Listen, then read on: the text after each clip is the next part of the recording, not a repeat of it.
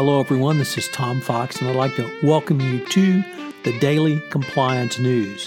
The Daily Compliance News is an offering of the Compliance Podcast Network. Sunday, May 12th, the Sunday Book Review issue.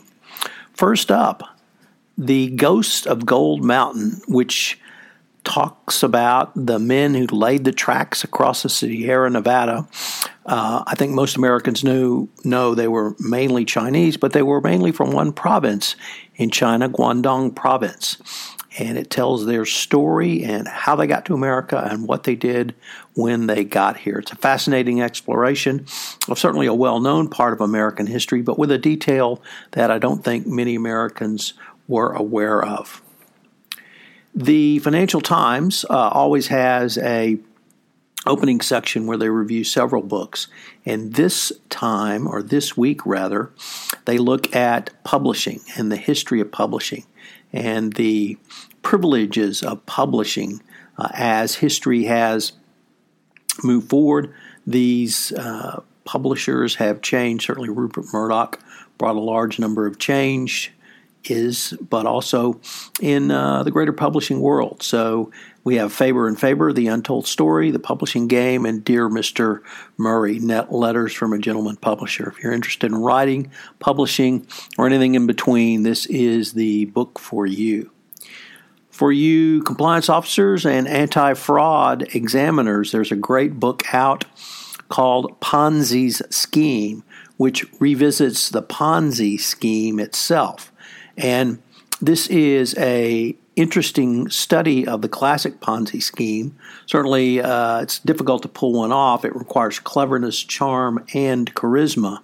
But also, uh, it requires people who are willing to believe and those who do believe in the scheme. So, it's a, uh, a very detailed review of uh, the Ponzi scheme, and it's still relevant today, unfortunately. And finally, we end with uh, the new book by Robert Calasasso, Calasso, I'm sorry, The Unnameable Present. And he is one of our foremost interpreters of mythology of Morgan, uh, modern life.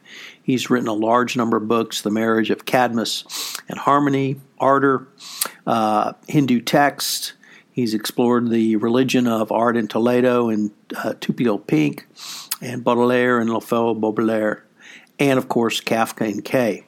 He uh, his latest book takes a look at through a series of essays where we are in the modern world and provocatively tourists and terrorism describes our deadly instability and how terrorism use many of our national monuments to get their messages across uh, you can even think back to the red brigade and the massacres in airports uh, from the 70s to see where this all may have started.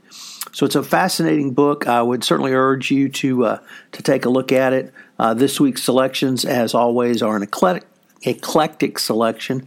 I hope you have enjoyed this week of our book selection on the Sunday Book Review. I'm testing out the Sunday Book Review to see if people enjoy receiving uh, these short um, snippets of books, so please let me know if you find it useful. Do you like the Marvel Cinematic Universe? Have you seen Endgame? Are you planning to see Endgame? Whatever the answer is to all of those questions, I hope you will join Jay Rosen, Sean Friedland, and I on Popcorn and Compliance, was released last Saturday. Finally, the Everything Compliance Gang at full strength Mike Volkov, Jay Rosen, Matt Kelly, Sarah Haddon, and Jonathan Armstrong take a deep dive into the recent released 2019 Evaluation of Corporate Compliance Programs or the 2019 Guidance. Check out Everything Compliance on the Compliance Podcast Network. The Daily Compliance News is a production of the Compliance Podcast Network.